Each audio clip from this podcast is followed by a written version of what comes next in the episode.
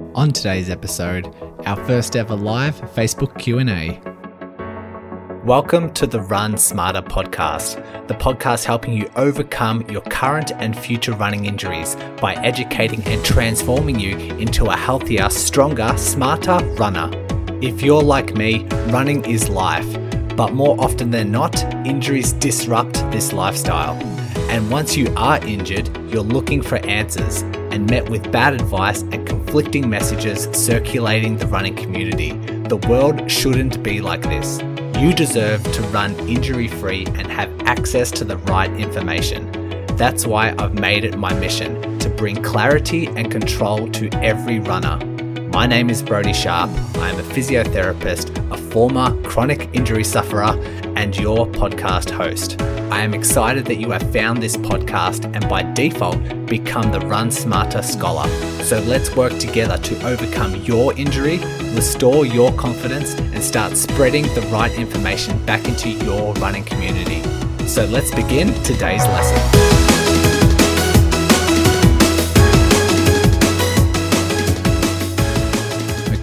Bit of a podcast first to this episode. As the title or as the um, intro suggested, I did this episode um, on a Facebook Live in within our patron Facebook group.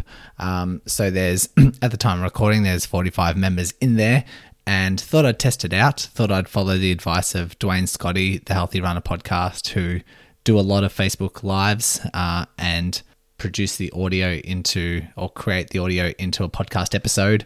And uh, I think it would have been about two months ago now, but I asked the patrons uh, if they would enjoy doing a Facebook Live, and they seem to want it. So uh, that's what I've started.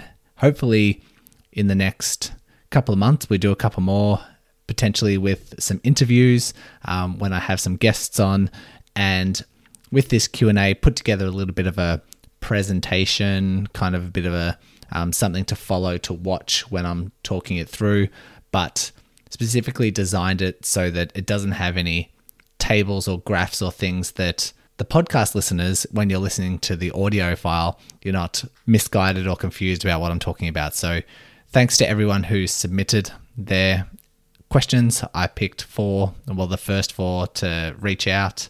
So, we're going to talk about marathon recovery, we're going to talk about MCL injuries, tapering, and kids running. I always thank those patrons who are contributing $5 per month to say thanks to the podcast. I'm always trying to deliver more value for them. And while I will do some Facebook Lives within the regular podcast Facebook group, which is almost getting a thousand members right now, thanks to everyone who's diving in there. I do want to make sure that the patrons have like the VIP experience. And so if you wanted to contribute, if you wanted to be a part of our family, some of some people are like, "Oh, I just don't know where to go." The link is always in the show notes if you do want to participate and if you do want to become a patron and dive into that Facebook group. And like I said, I'm always trying to come up with creative ways to make it a better experience. But if you want to listen to the podcast like you always have on the podcast, nice and free, this episode is like every other Q&A episode. So let's dive in, and start answering. Uh, there's a whole bunch of different questions. Uh, I will start with question one, and this comes from Battle Maiden 4. It's a great name. and she asks, How much time do you need to recover after a race, um, particularly a marathon, before you start training for the next one? And it's a really good question. I don't, I didn't really know, and I still don't really know, but I have delved into some um, research as I usually do with these sort of questions just to see what the research comes up with. And I found one. I found one from a couple of years ago, and my face is in the way, so I'll move this out of the way. Um, the title of the the research article that I found was "Recovery of Inflammation, Cardiac, and Muscle Damage Biomarkers After Running a Marathon." And so that's perfect. And so this what this study did was they tested 86 runners and they were the the ages of 30 to 44 so keep that in mind. If you're a bit older might take a little bit longer to recover. But they tested with several biomarkers 24 hours beforehand. They did it immediately after the marathon and then they did it 24 48 96 and 144 hours after the marathon. And so that 144 hours equates to about eight days or exactly eight days. And these biomarkers that they tested um, was just testing the, well, let me see if I can go through all of them lactate hydro, hydrogenase, uh, creatine kinase, high sensitivity, troponin T, and C reactive um, protein. And so all of these different biomarkers, they are markers for tissue damage, for acute muscle damage, for acute cardio or uh, heart damage, and acute inflammatory reactions. And so if you test all these biomarkers after, well, before to get a baseline, and then after the marathon in certain increments, we can start to get a good objective measure of how well people are recovering. And so this is what we found. Um, when it came to tissue damage, we looked at at baseline, it's relatively small, as you'd imagine. At the at the finish line, tissue damage, we're looking at like tendons, ligaments, like other like bone tissue. Like this is the the biomarker that gets spiked when this sort of tissue damage is um, is high. And so, as you would expect, at the finish line, tissue damage is quite high. Um, it's at the highest, it peaks at, at, the finish line. 24 hours afterwards, we're just following a graph that kind of, at, after about 24 hours, it returns back to about half of uh, what was baseline. And then it just slowly peters down back to baseline uh, as that week goes on. And when we get to that eight days, we're pretty much back to baseline. The next biomarker they looked at was muscle damage. So instead of those tendons, ligaments that we looked at last time, now we're looking at muscle, um, as you would expect. So baseline, they're pretty much at zero. At the finish line, um, there's not a lot of muscle damage. There's it, it spikes, it almost doubles when it comes to baseline, but they don't see a huge spike until 24 hours afterwards. And when you when you look at muscle damage, you know it usually takes about 24 to 48 hours for that the DOMS to kick in and for the muscles to feel quite sore. So that's probably why we're seeing that delay. But like we said, with like we've seen with the other tissue damage, it returns back to baseline very slowly but gradually after that eight day cycle. Heart damage, again, there's a spike at the finish line and it slowly returns. It's probably about uh, we'll be looking at three to four days, um, some about three to five days before that um, that heart damage, that biomarker returns back to normal, and then we've got inflammation, and so inflammation was zero at baseline and essentially flatlined until the finish line. So there's no inflammation during the actual marathon at at the finish line. Still at zero, but then it spikes 24 hours afterwards. That's when all that inflammation starts building up, and yeah, like everything else, it slowly peters out so that by that eight days, we're seeing it return back to normal. And so the general gist of this is all those biomarkers that indicate recovery, that indicate whether how long it takes you to bounce back. It seems like all those biomarkers have returned after eight days. So to answer this question, how much time do we need to recover? It's going to depend, but with science, well, science shows with these particular biomarkers, it, it should be around a week. Um, I would imagine that the older you are, the longer that takes to bounce back and the longer it takes to recover. That's just my opinion. Um, but I have come up with. Just quickly chiming in here to let you scholars know, I have just updated my five day injury prevention challenge.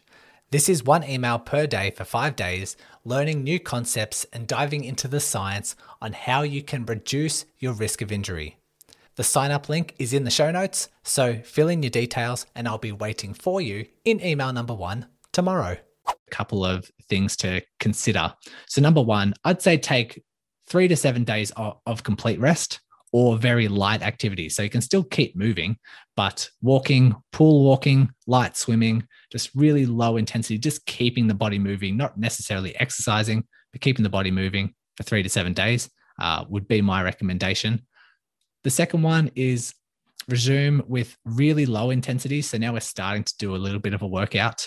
Um, so uh, with cross training, so you can do say a bike, uh, the cross trainer, swimming, the elliptical, all those different things, and start yeah start reintroducing some really low intensity. I wouldn't necessarily do some some running because we're looking at pounding on the pavement, maybe some walking, maybe some really really low jogging, but um, yeah, that that's that'd be a good opportunity to start doing some really low intensity. So after that first week, um, the third one I had written down was make sure that you're eating and sleeping well before you resume running because we want to make sure that you're recovering well and that the body's bouncing back. Um, we do know the importance of sleep. We do know that sleep um, helps us rejuvenate and helps us, you know, handle the loads that we have during the day. And so, if you're not sleeping well and you're not eating that well, and the uh, I definitely wouldn't recommend it's time to start, you know, training for the next race.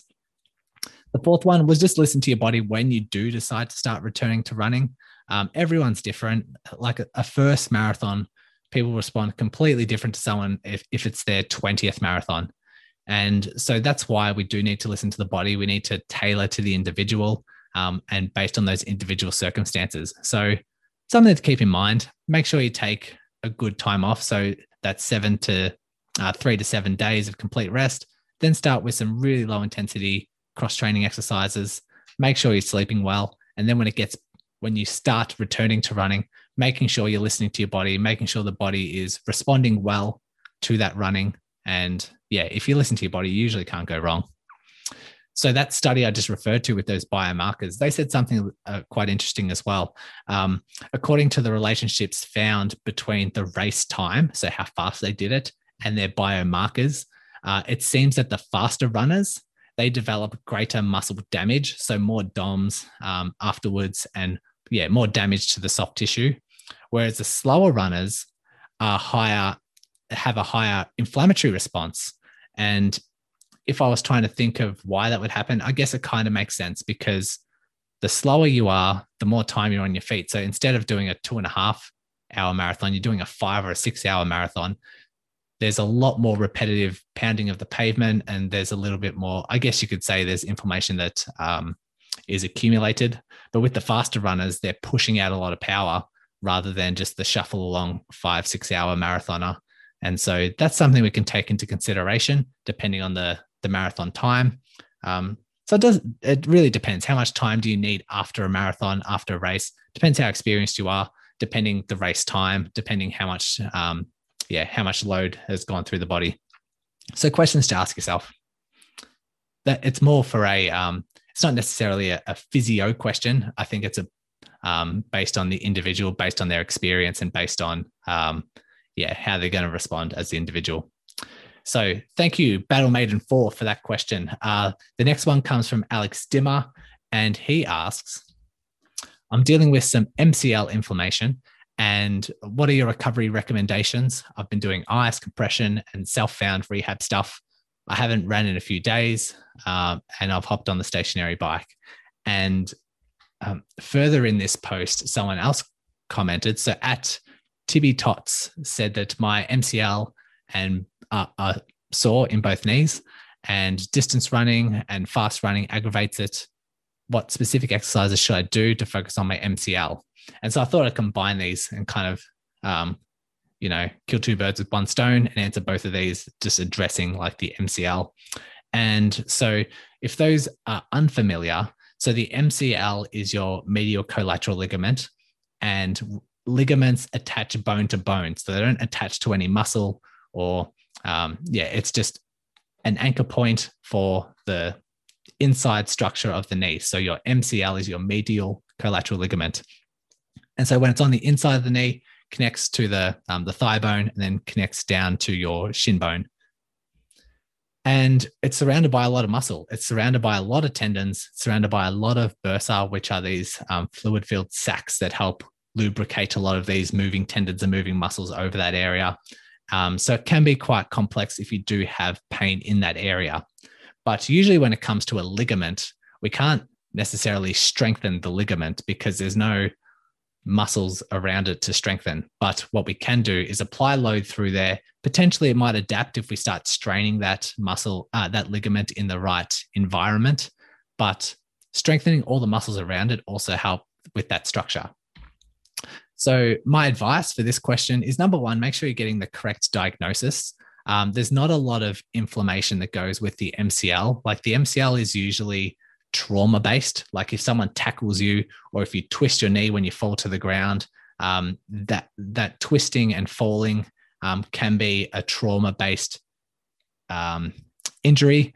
Whereas if it's an overuse kind of thing, if you're const- if you're running for a long distance or if you've had some sort of training error and that is particularly sore, it might not be the ligament, it might be something else. And there are a lot of sensitive structures nearby.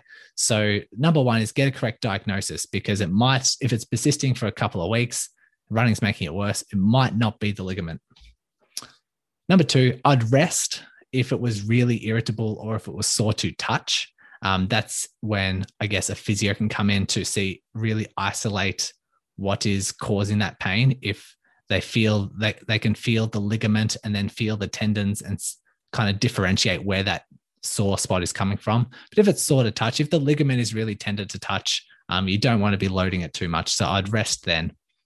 Or you would find some sort of cross training alternative that doesn't irritate that tendon, uh, doesn't irritate that ligament. And some like some examples might be swimming, some examples might be walking instead of running. Um, some examples might be bike instead of running. It just really depends on the individual. So, number three would be to strengthen all the muscles around that ligament. So, we want to support that ligament as much as we can. And usually, what, what happens near this um, MCL is you have your hamstrings attached to the um, to the inside of the knee, and you also have your adductors. Your adductors almost cover over that ligament, which is why I was suggesting that if it isn't a correct diagnosis and it it might actually be, say, the adductor tendon or one of the adductor bursa that might be a little bit irritated. Um, I can't, I'm not going to make a diagnosis um, based on a, a question, but uh, yeah, I'd say get it checked out. But strengthening the hamstrings, strengthening the adductors will do a lot and will, will help a long way. Um, and the fourth one I want to do was just once you're tolerating low levels of running, that's when you should return and then slowly progress. And so that might be a walk run program. It might be just starting off really slow on the flats and then just seeing how you respond and just slowly build up from there. It's what we do with every injury. it's just trial and error and then just working it up. But um, based on Tibby Tot's question, uh, what are some exercises? I do have, it doesn't necessarily strengthen the MCL, but it strengthens the adductors. Um, I do have one exercise that I like to use, and it's a side plank with your um, leg up on a, a bench so your your trunk and your body is actually elevated on that bench. Um, so if you if I were to paint a visual, if you are um, let's just say doing a side plank with your right with your right forearm on the ground, you have your left leg up on top of the bench and you have your right leg underneath the bench. So your knees are kind of squeezing that bench together and you're working that top adductor as you do that. And it can be quite tough. It can be quite tough to do. And as you progress, we're increasing the lever. And so you're moving further away from that bench. And so now instead of your thighs sandwiching that bench together, you're now um, moving further away so that your shins are sandwiching the bench together. Or you can move even further away so the feet are the only ones sandwiching that bench together. It's really tough to do, requires a lot of strength. But I do think that runners don't do a lot of work with their adductors. I think it's often ignored. Um, so that can be a really nice exercise to start with. Uh, and so that's a little something for you to take away and a few progressions along the way. So, so thanks, Alex, for submitting that question. The next one we have, the third one, is from Matt. And so Matt asks, uh, he has accidentally done a two week taper due to an injury. So preparing for a race. Um, it's on the outside of the knee. So he thinks maybe the ITB and four weeks out from the race, well, he did the injury four weeks out from the race. Now he's two weeks out from the race after having two weeks off because of this injury. Um, and he's asking, how can we taper? Should we follow the tapering plan? Because tapering two weeks beforehand is when he's meant to do his taper, but he's already had two weeks off. And so, what should he do? Should we add a little bit more mileage into the taper, or should we follow the tapering plan to the T? It's interesting. It's a it's an interesting question. Um, first of all, why do we taper? What is tapering? Tapering is when we reduce the volume of your weekly training as we're preparing for a race. So it's usually two to four weeks leading up to a marathon, um, anywhere between two to four. There's a whole bunch of different opinions, and it depends on the individual as well. Trial and error is pretty common with this. Um, and it's implemented so that the runner can achieve optimal performance on race day. It's almost allowing your time to recover. Um, you're still maintaining some mileage, you're still maintaining some running, but enough to recover so that you're feeling really fresh, got fresh legs on race day, and it can lead to optimal performance. And so, yeah, like I said, two weeks out, um, we've got this taper process, and we're just trying to allow uh, recovery. So we have, you know, during our training blocks, we want to produce some sort of training stimulus so the body gets fatigued and we're kind of running on tired legs a lot of the time. But when we're recovered, we adapt. We're a lot stronger than we were when we start with. And then race day comes and hopefully you get those PBs and everything's uh, works out well. For Matt's question, um, it's very hard to answer and have the right answer. It really depends. And this is just my opinion. But I do see people getting into the trap with having a really rigid running plan. And especially when injuries arise, and it could be at any stage of the training plan. You could be five weeks in, and all of a sudden an injury happens, and you're like, well, should I keep to my running plan? I need to do a 10K run on the weekend. And so you're like, oh, maybe I should try that 10K run because it's in the plan. And that flares up symptoms. And then you say, okay, that was too much. Let me back off for a week. Um, let me just have a, a, week of reduced mileage or a, a week of not much running at all. And then once that injury starts feeling better, it's like, well, do I jump back in to what my plan is saying at week at week seven? Um, do I just go off that tee, or is that too much of a jump now? Where what do I do? How how can I proceed? And you can get really it can get really tricky. So you do need a little bit of leeway. You do need to be able to adjust depending on the individual because when an injury arises, you can't keep up with that pace. And if you have some time off, it's really hard to resume back at that pace or jump forward to where you should be. Um, so something to keep in mind. It's really tricky.